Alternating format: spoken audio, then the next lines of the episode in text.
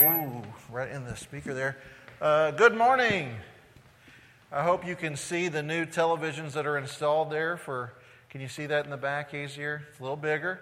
The old ones were going out, about to give up the ghost, as the King James says. I want to thank those who helped install it. I don't know if they want to be named or not, but they are in this room. So thank you all uh, for your hard work. It does not go unnoticed. You are very appreciated. All right. Uh, so First of all, just wanted to give a little Christian love and sympathy to Pam and Todd's family. Amber's family had a loss this week, so you guys be praying for them. It's been a tough week for their family, uh, so that's kind of rough. I'll remind you, I think Michael said this, we're going to have church cleanup day next week when we work on the outside. Please try to make that. That would be great.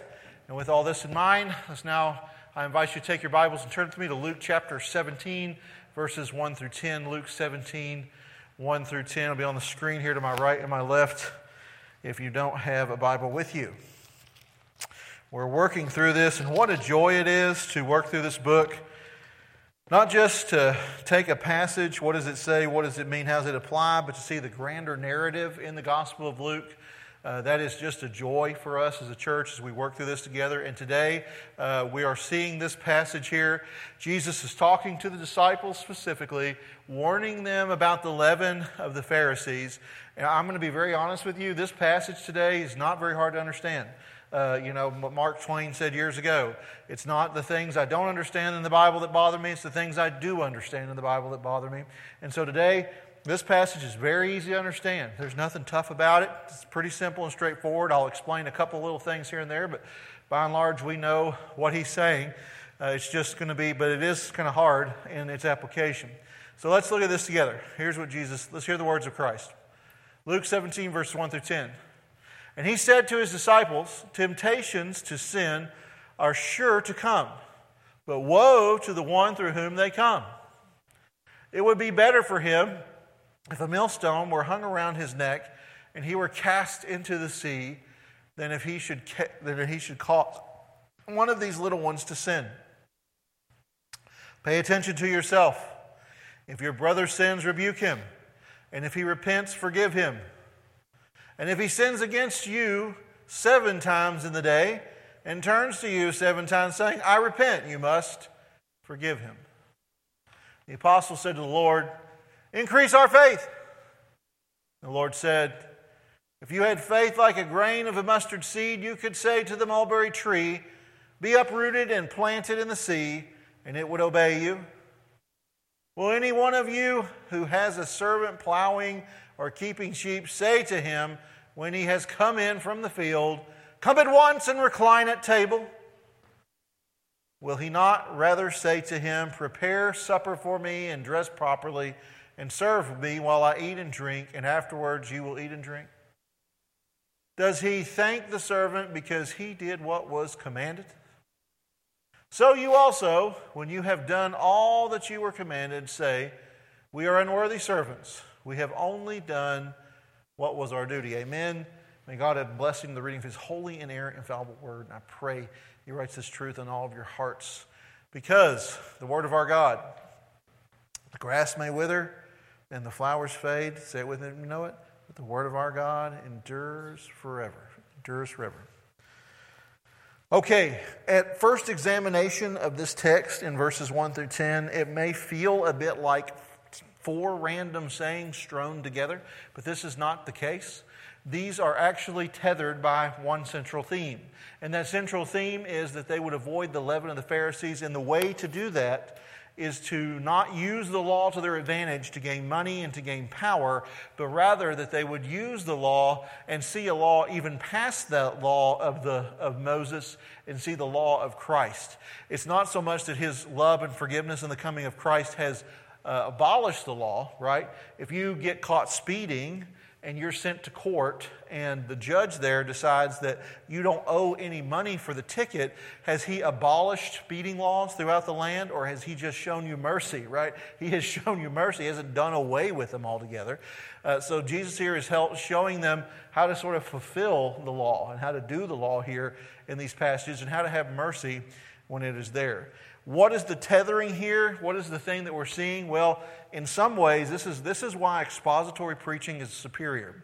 To any other form of preaching is because we can see and understand. We've been building each week through the Gospel of Luke, and we're understanding the meta narrative, the larger narrative of the Gospel of Luke.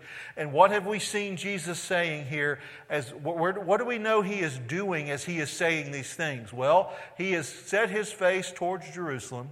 He is on his way to be ultimately the great servant of mankind and to die for our sins. So he is giving us this instruction here in the midst of demonstrating this destruction of the destruction of the temple that will be built in 3 days and in the midst of serving them, right? So Jesus here is not just saying these things, but he is doing these things as he goes, all right? Now, with that in mind, let's now see if we can unpack this. I'm going to sort of break this into four movements and the first one is this first of all, a servant's actions are never about self, because this is the call in the passage. We're called to be servants like Jesus. In the verses 1 and 2, a servant's actions are never about self. Let's look at the first verse. And he said to his disciples, Temptations to sin are sure to come. This is not really shocking. Human beings are actually making decisions, they're living their lives. There, there is a free will element that is there and that is part of that. Uh, and so, because that's in the mix, people are exposed and tempted to all kinds of sins. Now, this word temptation here, it is the Greek word from which we get the modern day word scandal. So it's, it's not just even just plain old run of the mill sins like I'm snippy with my wife because she's inconvenienced me and I've made about me, but this is actually talking about temptations for scandalous sins, right? Where extortion of money and all kinds of scandalous behavior outside the bounds of the covenant of marriage. Things like that are what it's talking about. And my, have I seen in my 20 years of ministry a number of scandals in churches? I have seen them emerge throughout the years. Many of the men who I looked up to when I first started in ministry are now disqualified from ministry because of the scandals that they were involved in, right? But uh, it says here, Woe to the one to whom they come. So I said this in the first service. I think I've said this here before. Uh, we're getting to that point of the year, sort of, right? I feel like March is the hokey pokey of all the weather months because it's like we're going to put spring in, we're going to pull spring out. It's going to be snowing outside, and you turn yourself around, go right back inside, and play another round of whatever your favorite game is. So, anyway, that is where we are. So birds are coming out, right? Birds, I could hear all kinds of birds right before the snowstorm came the other day. And uh, here, here would be my illustration. So, you know, uh, I was reading and listening to a psychologist recently talking about uh, damaging thoughts that we have. They're just sometimes random damaging thoughts that we have. And everyone has them, okay? So you know, it's like you're washing dishes at the sink and you suddenly have a thought, what if I just turned around and stabbed the person in the kitchen with me? Like, you sometimes just have these weird random thoughts that happen, right? Uh, everyone has them, just not everyone admits they have them. The psychologist was making this point, okay? In a similar fashion, you know, it's one thing to have a random thought like that while you're cleaning the knife in the sink, right? It's another thing to plot out how you would do it and how you would cover up the murder weapon and all this and that, right? The point being, there's a difference between a bird flying over your head and a bird building a nest on top of your head, right? You can prevent the one, you can't necessarily prevent the other. This that happens. So here, verse is saying temptation's going to come, thoughts are going to enter your mind, and even people will help plant thoughts that are there, right? There's an old southern kind of uh, saying or phrase you done flung a craven on me, right? You ever heard somebody say that? You flung a craven on me. What that means is this you talked about some kind of food that I like to eat, so now I'm craving that same food, right? On Wednesday night, we were talking about hush puppies, and some people are like, man, I'm really craving hush puppies after that. Maybe you will be too this afternoon. Maybe I flung a craving on you. They're so good, aren't they? Especially when they're first fried right out of the, right out of the oil. Yeah, now you're plotting, how can I get hush puppies today? See that? That's the, that's the difference. You're building a plan on how to get hush puppies later. And the, the Bible's here telling us not to build that plan towards sin. You can build plans for hush puppies, just not towards sin. There you go. All right. Verse 2 uh, It would be better for him if a millstone were hung around his neck and he were cast into the sea, and he should cast one of these little ones into sin. Now, of course, that's fairly obvious, but I want to expand this over one more room. I didn't really have time to do this in the first service, but I feel I have time to do it here. Uh, in thinking about how servants actions affects others, all right? Jesus here, I think one of the things we're seeing as he's on this journey towards Jerusalem, of course, first and front and center, this is about the glory of God and fulfilling God's will joyfully and willingly on Jesus' part. But another thing we're seeing is that Jesus is going to relieve burdens wherever he goes, right? Is that not a hallmark of Jesus' ministry? Does he not go from place to place and help relieve burdens, right? Have we not already seen him do that? Uh, in a similar fashion, we should make this, as we think through our actions as servants, we should be those who are relieving burdens of others, right? Can you see that in the text this morning? Uh, this is a negative this morning, but out of a negative, there's a positive, right? So the negative is don't fling sins and temptations on people. Don't put stumbling blocks in their way. Don't make it difficult. Who are the little ones here that he's talking about? I mean, sure, it could be children, but I think it could be those who are little and small in the faith, who are not yet mature. Jesus knows the church will have varying degrees of faith maturity. So when we come together, those who are mature should not make it difficult on those who are immature, right? Those who are younger in the faith. Uh, don't do anything that's going to make them question the reality of Jesus and the salvation that Christ offers, right? So when we think about this in particular, I think something for our time, this is a direct application from this point, is our online presence and persona, right? Some of you may not think about that very much, but what you post online has ramifications for other people. You may not say anything that is inherently wrong. You may actually say something that is right. And I hear all the time about epic Facebook, Twitter, and all different kinds of battles. We've got to be careful, right? We may say the right thing, but it may be said in such a way with a harshness to it that it becomes a stumbling block for those who don't know Christ or those who are weak and immature in the faith. And we may have to come back and say, listen, I'm sorry. I, didn't, I, I don't necessarily disbelieve or unbelieve what I said, but I think I could have been a little more Christ like in how I said that and how I addressed that. Do you see what I'm saying? Sometimes folks need that kind of help. We need to be called to a law of love that is higher and not just hold to the law. Uh, not using your freedom to lord it over, you know, those who may be younger and struggling. Uh, disciples are to be considerate of others that are around them and make it a, make it a commitment today to be one like Christ who is seeking to relieve the burdens of those who, is, who are around you, not to increase the burdens of those who are around you. People are hurting, man. They're hurting. All kinds of people are hurting for a lot of different reasons. And so we want to help them with that and not make it harder on them if we can do so. And that requires humility, and that requires sometimes showing sorrow to people. That requires kind of rephrasing things, and that requires, you know, sometimes being gentle with truth and not always harsh and bold. Um, you know, everybody in here should be a fan of shampooing your hair, right? There's very, I use this illustration in my Sunday school class. Sometimes uh, you need a stronger shampoo. You know, if you've got somebody with a diseased head and they've got to have, they've got lice on their hair, they're going to need a very strong shampoo, and if you get it in the eyes, it's going to sting. But sometimes you need to use baby shampoo, right? Baby shampoo will clean somebody's hair just as effectively. Assuming it doesn't have, it's not full of lice or anything like that that needs a special medicated kind. Baby shampoo will clean hair just as good as most over the counter shampoos, herbal essences, or mane and tail. You remember that shampoo from years ago? That my grandmother loved that shampoo. It'll clean it just as well. So we want to be a people who are marked by that. Um, all right, let's move on. Second part here, verses 3 and 4. Here's so that part's kind of hard, but we can do it. We can kind of swallow that pill. Here's where it's going to start getting hard. It's going to start getting harder here for us. All right.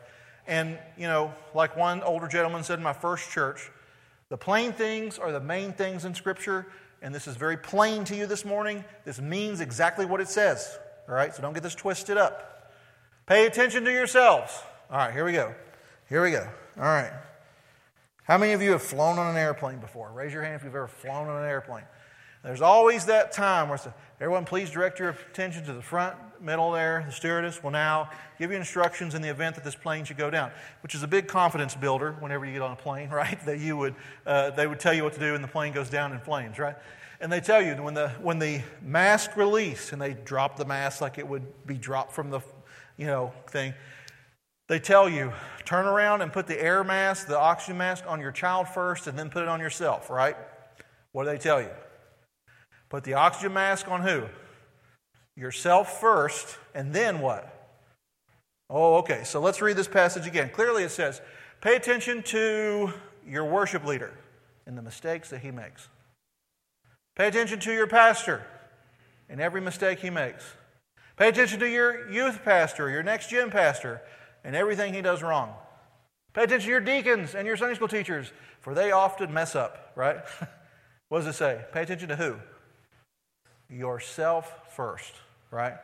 So anytime we're going in for a rebuke, anytime we have to do this kind of a thing, first thing we got to do is we got to take inventory of where we are and what we have done to contribute to a particular situation, how we have made it rough and hard and difficult on others, and we need to take and own those burdens on the front end. We got to do that first, right? Uh, somebody said at the end of Sunday school this morning, it dovetails so well, it's always best to pull your water in the pool first, right, before you ask somebody else to. And I thought that was a pretty good analogy. Then he goes on to say, if your brother sins, rebuke him. So the first section of Scripture dealt with your sin and what you're doing. But, some, but you don't just live in a world where you sin, you live in a world where people sin against you. And so, what do you do when people sin against you? The Bible tells you a few things. Uh, of course, this primarily, I think, speaks to Christians, and there's more instruction in Matthew 18. You can read that later and also other areas. By the way, we're going through Rediscover Church on Sunday night. Really encourage you to be a part of that if you're not part of the Sunday night Bible study group. Uh, it's going really well. We were just talking about Matthew 18 and how to deal with this. It says here, rebuke him, and if he repents, forgive him, right? And that word rebuke, right, to sort of call out, to, you know, it, it means exactly what it says. Rebuke somebody, you're, you're telling them the sin that you see in their life. Now, let me say this. You don't have to, there are varying degrees of rebuke, right? So if you get a sunburn, there's various degrees of treatment, right? You can, you can have a sunburn that's going to call for antibiotics and for doctors to take that very seriously, and you're going to have to do weeks and weeks of therapy with medicated type of a lotion on your body. So you have very strong rebukes, similar to that. And you have very light rebukes. You could just break off a piece of aloe and just spread it on there, and you can move forward. See? So rebukes can have various degrees. We see this model in the New Testament, right? Paul says to the church in Corinth, I've already passed judgment on this individual. So he's very harsh with that one particular one. And then there are other places where Paul is a little bit less bold and not as harsh with his rebukes. So when you're rebuking somebody, one thing you need to think is do I need to go harsh and hard here, or do I need to be more gentle here? Remember the shampoo. Baby shampoo works too, just as good as regular shampoo. You just got to decide what kind you need there. And if he repents, what's it say? Forgive him. Now, this might be a little confusing because there's some who teach in the church that you can just forgive people without ever having a conversation with them. And there's some who teach that you have to have a conversation with them. And who's right? And the answer is yes. to some degree, they're both right, right? So let me see if I can explain this difference real quick, and then we'll move forward and, and bring a little clarity with the next verse. There is a difference between preparing the heart for forgiveness and the transaction of forgiveness, right? This is demonstrated in the gospel. The Word of God tells us it is God's will that none should perish, right? So, how many does Jesus want to see come to salvation? Everybody, right? So, his heart is ready to forgive everyone on the planet, right? Do you see that? But in Revelation, when we see the great white throne judgment, does everybody go to heaven? No. So, God's heart's ready to forgive, but not everybody goes to heaven. How do we rectify this? Well, how do you receive that grace and mercy, and how do you receive the restored relationship with God? You have to have the transaction of forgiveness, right? You have to ask for forgiveness. You, you know, the Bible's made it very clear. It, we have been rebuked from the law, right? And that what the law does? Does it not rebuke us? Does it not tell us of our shortcomings and sin? What we're learning here is that uh, we have to have a transaction in order for a relationship to be restored. But sometimes in East Tennessee, we don't like to do that. We don't like to rebuke people. And, and can I get in your kitchen a little bit this morning and be a little ugly about thoughts we have sometimes? We're not going to like this, but this is the truth. Sometimes we don't want to forgive people. We don't want to get our hearts ready to forgive people. Okay? This is a struggle. And I'm going to be honest with you and tell you, I struggle with this as well. everybody struggles with this. Okay? So, what does this look like? Well, looks like this. We want to hold on to a wrong somebody has done to us. And in holding on to it, it's the equivalent of holding on to a hot coal from a fire, hoping it burns the other person. But what's it doing? It's only burning ourselves, isn't it? It's like we wouldn't audibly say this, but this is what we're doing theologically whenever we don't forgive others. It's like we're holding on to whatever wrong has been done to us so that when we get to the great white throne judgment, which is the final judgment of humanity, and everybody's in line, they all got to stand before Christ, and there'll be no lies or anything. We're holding on to this grudge here. We're standing in line, we're holding on to it with this person, whoever it is. And we stand before Jesus and we say, All right, here it is, Jesus. Here's everything they did wrong to me. Get them, right? And we want Jesus to be like, well, that's horrible. Look at all these things. This is terrible. I don't know what we expect them to do, turn them into a newt or something. I don't know what we're expecting. But deep down, this is what we're doing when we're hanging on to hurt. Sometimes forgiveness prematurely is not healthy and good. In addition to that, though, we've got to have a heart that's ready to forgive. Now, I would argue that if you don't ever have a conversation with somebody, particularly deep hurts that are very costly, then there's a broken relationship that's there that can't be mended apart from a conversation about forgiveness. But if it's something that you can let go of in three days, that's usually I call it my three day rule. You can let go of it in three days. You can kind of forgive them and move on, right? You don't necessarily have to have a conversation about every little thing. All right, look at verse, verse number four. If he sins against you seven times in a day and turns to you seven times saying, I repent. Now, let's, all right, it means exactly what it says. Okay? It means exactly what it says. What's this verse dealing with? This verse is dealing with insincerity in this transaction. What if you're having the transaction of repentance and it feels insincere to you? What's the verse say to do? What does it say, church? It's not a trick question. What does it say? You forgive anyway. Because at that point, it's not between you and them, it becomes an issue between them and the Lord. Right? So you forgive anyway. And can I say something? I don't often feel like doing this. Can we be honest about it? When you have had somebody tell you multiple times, please forgive me for this, I'm sorry, and deep down something within you is like wailing and screaming, this is not sincere, they're just trying to do this to get me off their back and stop rebuking them, I don't feel like doing verse 4. Uh, what do you do when you don't feel like it, right? Well, the disciples clearly understand this, and I think that's why we have verse 5. Look what he says. The apostles said to the Lord, Increase our faith. because here is the reality of Scripture. You can't do verse 4 without faith, it can't be done. We will sink into the mire of bitterness and self righteousness all day. We'll sink into it. I think of that movie, The Never Ending Story. Have you all ever seen that movie before? Raise your hand if you've seen that movie. How many of you cried when Atreyu's horse sank in the muck and mire? I know you did. Don't lie about it. If you've seen the movie, you cried when Atreyu's horse died. Right? That's us, man. In that bog of self righteousness and bitterness apart from faith and help in Christ. Okay? You know what self righteousness is? It, it is that elder brother attitude that we've already seen in the Gospel of Luke, right? It is wanting to have a claim on who the Father says can have grace and mercy and forgiveness and who the Father says can't have it. And we don't have that right, right? We don't have that right. All right, so a servant is what?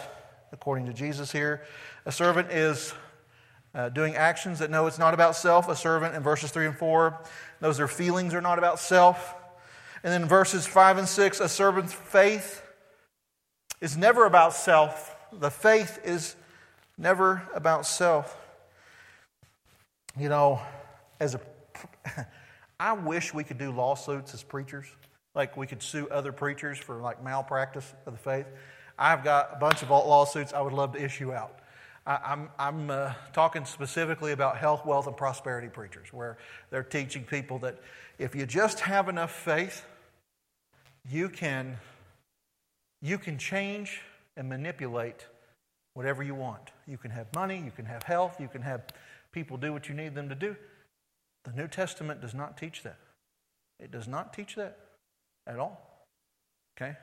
There are certainly blessings for following Christ, but if you're following Christ to manipulate your environment, you don't understand the gospel. You don't understand it. Okay? Look at verse 6. The Lord said, If you had faith like a grain of a mustard seed, that's a very, by the way, is anybody here a farmer? Anybody ever planted a mustard seed? They're very small, and the plants grow very big, can house a bunch of birds they can sit on, very, something very small that becomes very big, right? We've also seen this analogy with the kingdom of God. And you could say this mulberry tree. Now, I'm not an expert in trees, I don't claim to be one. Uh, I did not study that in school, so I consulted the, the absolute epitome of the best resources for this sermon called Wikipedia and learned about mulberry trees. Yeah, I know. But I, I, think that on this issue of the mulberry tree, this is probably right. The, their root system is vast, from what I gather and understand. And so to uproot a mulberry tree is no small feat, right? So, what are we learning here? Well, we're learning here that in this passage, it's not so much about having faith but it's about the object of the faith, right? And the object of the faith in this passage is meant to be in Christ Jesus, our Lord and Savior. And with that as the object, many things are possible. Not because of you, not because you have such a great faith, but the faith that we are given is meant to constantly point us back to Christ. And here's one of the most comforting things I think I find in this passage. In fact, I think I shared it with somebody this week. I want you to think about this.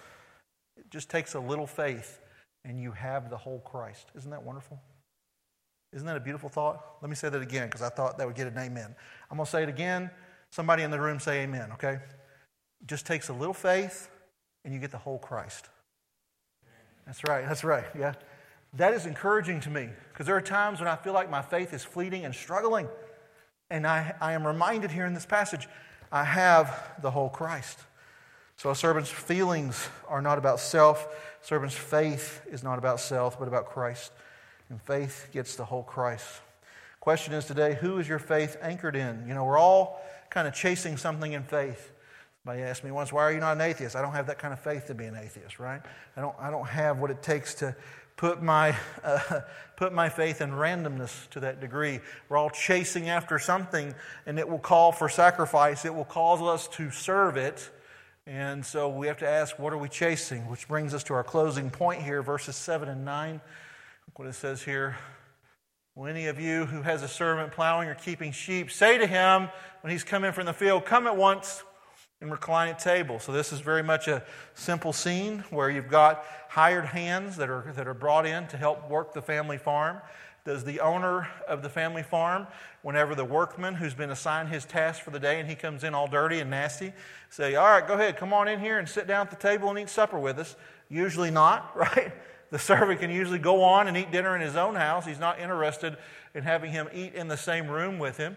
Verse 8 We will he not rather say to him, Prepare supper for me and dress properly and serve me while I eat and drink? So it even goes further. Jesus says the servant's duties are not even always necessarily over from tending the field all day. They got to come in, prepare the meal for the master, uh, the owner of the, of the property and the land, and help him even get dressed. Look at what this verse tells us here, right? It says here, and afterwards you will eat and drink. You know, so is, is, the, is the kind of master we're talking about here going to be somebody who's going to, that you're going to serve, and then they're going to tell you to serve them and be a servant. But then at the end of all that, they're going to tell you to go ahead and make the meal for them. And it even gives an instruction here in verse, let's see, verse number eight. Help me to, it tells here, Will he not rather say, uh, Prepare supper for me and dress properly? This verse kind of caught me. Um, this verse, that verb in, in, Greek only appears six times in the New Testament. Three of them are in the Gospel of Luke. If you want to flip back and see it, you can see it in Luke 12 35. I'm not going to go back there because of time. You can just mark it in your Bible and look at it for later. But there, dressing, you've got a note in your Bible, should say girding yourself, girding up your loins to prepare. in another way of saying it here. So, what, what are we talking about here? Well, we're talking here about the type of servant that Jesus is, and that that model is meant to be for us. A servant's work is never really about self either. So, think about this what Jesus is telling us. His actions are never about self in the first part. It was stated in a negative way, but that's what he meant. A servant's feelings are never about self. We have to do oftentimes what we need to do, whether we feel like it or not. A servant's faith is never about self. And then finally, a servant's work is never about self. Verse 7 9, a servant works all day. The servant, and what, what do you think that the servant should expect when he comes in? He's done all of his chores for the day. Should he expect the, the master and the owner to tell him, good job, or thank him? Not necessarily, right? How many people you think thank Jesus for healing them? There's not a high track record, is there, for people who are gracious and thankful for that? Uh, in addition to that, when we serve other people, if we're serving other people with an expectation of a thank you, we're not getting what service is all about. In fact, you should never expect people to thank you for serving the Lord. That should not be an expectation. I think it's wonderful when people do it, and I'm very gracious and happy to, to receive that thank you. In some ways, that's better than any kind of monetary gift I can receive as a pastor, although don't stop the monetary gifts, right? I'm not telling you to do that, but you know, anyway. In, in this passage, though, dressed with the belt of truth, right? Jesus here is not just one who expects and doesn't give, but who models. Who, what kind of master is this? Who, before the, the Last Supper, takes the towel and the basin and washes the feet of his servants. No master of the field does that, right? Questions What is your master like? The master you're chasing like? Is he one who will take the, the towel and the basin and wash your feet, or will it always demand more from you? Whether that is a, trying to figure out your place in your family, whether you're chasing a job and a position at work, whenever you're chasing uh, whatever it may be, you fill in the blank, right? I've never seen careers stand up and speak at a funeral. It's never happened one time. But I have seen family, and I have seen church family do that, right? Jesus here, another thing we see, he dresses himself. Most of the time in the ancient world here, if they had to gird up the loins and put that on and get dressed and ready, have their servants help them. Here, Jesus does the dressing, Jesus prepares the feast, and Jesus invites the servants in to recline at table with him and enjoy the feast that he has at his table. When we have done everything God expects of us, he lets the servants come in. You know, I've been thinking about this passage all week long. And this last verse kind of haunts me. Verse 9 or verse 10. This is where the title of the sermon comes from. So, also, when you have done all these things that you were commanded, and of course, the direct reference here is the Pharisees trying, we've done the law, we've kept the law, not understanding the law of love, not understanding that God's after the heart and not just the action not getting that at all, right? Here's what he says to, to them We are, what's it say, church? Unworthy servants. We have only done what was our duty. I want you to think about this this morning. I've thought about this. My closing illustration to help you with this. Why are you serving the Lord? What kind of servant are you? by some miracle of the one true and living God, let's pretend. Let's enter a fantasy world of pretend with me for just a second. Let's pretend right now at 11:01 a.m. or I guess it's 12:01 a.m. Right? I got a whole nother hour to preach to you guys. Praise God. You know, some people say Baptists don't believe in daylight savings time because we saved that hour last year and once saved, always saved. I didn't hit as good in this service. It was funnier in the first one. Anyway, some of you will get it later. Uh, so let's pretend for a minute. Enter this fantasy world with me. We're at 1202 now. God grants me ability to no longer be sinful. So I'm no longer short tempered with my kids. I'm no longer, you know, sinful in my comings and goings at work or at the bank or wherever it may be. I can live from this point until the day I die in sinless, perfect obedience to the one true and living God. That's not reality, but let's pretend for a minute, okay? If I were able to do that till I reached the ripe old age of 85, 95, 100, if God allowed me to do that, did you know at the end of my life, this statement in verse 10 would still be true. I am an unworthy servant of the one true and living God. Even with 40, 50 years of sinless perfection given, I am still an unworthy servant. And then, Pastor, why serve him? I don't serve him because I'm trying to manipulate or get something. I don't serve him because I want wealth and prosperity. I don't serve him because it's going to save me. It's not. Certainly, it's not. I serve him because my heart delights in being near the Father. Because my heart delights in loving the things he loves and detesting the things he detests. I serve him because he first served me and he first loved me, right? And I want nothing more than to be with him forever. I'm chasing him, I'm embracing him. What about you? What about you? Let's pray. Father, thank you for this text this morning. Lord, truly we are an, un, an unworthy people, unworthy servants. God, we, we too many times serve not from hearts that are thankful, but rather from hearts that are thankless.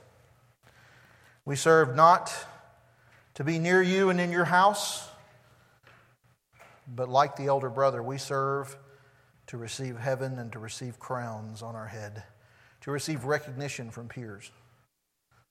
Lord, we oftentimes love you and serve you so that we can control the situation around us, foolishly thinking we can. Lord, lay us bare and open today before you. May we come to an end of ourselves in this message this morning, this sermon, this text. May we be pushed to be true servants, not looking for thank yous, not looking for changes our way, but just looking for you, Lord. Help us in this endeavor. Christ Jesus' name, amen. You're here this morning, you feel the call of Christ. You've never had that forgiveness that we've talked about, that, that forgiveness of sin. Won't you come to Him now? Or maybe you're here today and there is a relationship that is just hard for you. You need help for your heart to get ready to forgive, or you need help to get ready to rebuke and try to rectify that situation. I'm happy to pray with you in the back as we sing. Please stand.